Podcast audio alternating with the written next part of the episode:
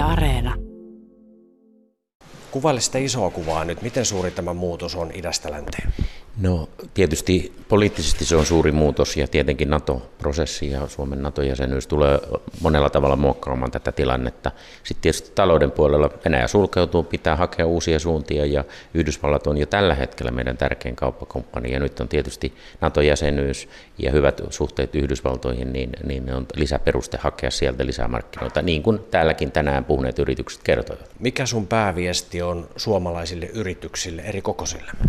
No se, että tietenkin meidän tehtävä on kannustaa yrityksiä kansainvälistymään. Kaikille yrityksille se ei ole ajankohtaista, mutta kyllähän se kasvu tulee tuota rajojen ulkopuolelta monessa tapauksessa ja Yhdysvallat erityisesti, että siellä on, on, on vahva elvytys käynnissä ja isoja paketteja liikkeelle erityisesti niin kuin ilmasto- ja energiapuolella, jossa suomalaisilla yrityksillä on osaamista. Viime vuoden ympäristöpääkaupunki Lahti, niin täällä on monenlaista osaamista. Mitä luulet, minkälaisia mahdollisuuksia päijäthämäläisillä yrityksillä on hyötyä tilanteesta? No kuulimme tänään juuri esimerkkejä siitä, että vaikkapa tämä liikenteen sähköistyminen on Yhdysvalloissa Yhdysvalloissa kova, kova trendi ja siihen panostetaan, eli siinä on yksi osa-alue, mutta että kaiken kaikkiaan niin kuin, tota, vähähiiliset ratkaisut, kiertotalous on niitä kasvualueita. Toki nyt on tämä ajankohtainen tilanne Venäjän osalta, niin tietenkin haastaa tätä, että lyhyellä tähtäyksellä joudutaan tekemään myös muunlaisia ratkaisuja, mutta pitkässä juoksussa strategian pitää olla kirkas ja vahvas ja meidän tulee irtautua fossiilienergiasta ja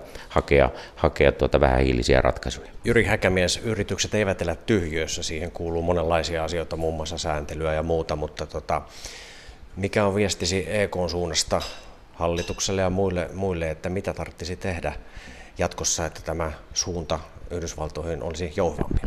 No yleisesti ottaen yritysten suurin kasvun este on työvoiman saatavuus ja tämä on Tämä on tota, todella vakava haaste ja, ja, ja me, siinä pitää tehdä monenlaisia toimia. Että toisaalta, että työn vastaanottaminen on kannattavaa, mutta sen lisäksi meidän pitää houkutella myös ulkolaisia osaajia. Eli työvoiman saatavuus on ykköshuolenaiheemme ja siltä osin odotamme maan hallitukselta toimenpiteitä.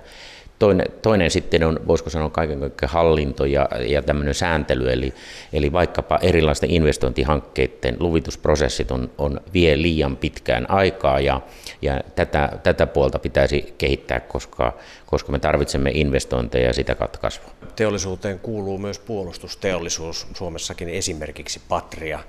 Miten tätä teollisuus haaraa täytyisi nyt kohdella? Pitäisikö sen asema jotenkin muuttua?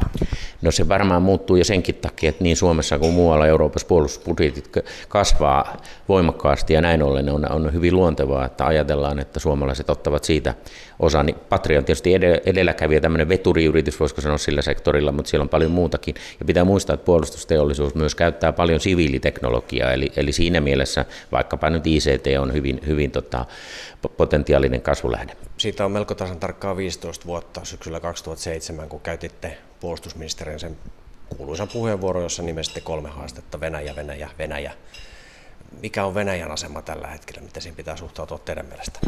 No tietenkin me olemme voimakkaasti tuominneet myös yrityselämä Venäjän hyökkäyssodan ja, ja, ja tuemme täysin sanktioita. Tämä on tietysti tällä hetkellä se tilanne ja varmasti on niin, että meillä on vähän realisoimatta se, että meillä on kuitenkin Venäjän naapurina, että, että millä tavalla tämä yhteisalo sitten jatkossa sujuu. Nyt tietysti keskitytään siihen, että tehdään niitä toimenpiteitä, joilla turvallisuutta ja puolustusta vahvistetaan ja toivotaan, että NATO-prosessi ratifiointi menee maaliin.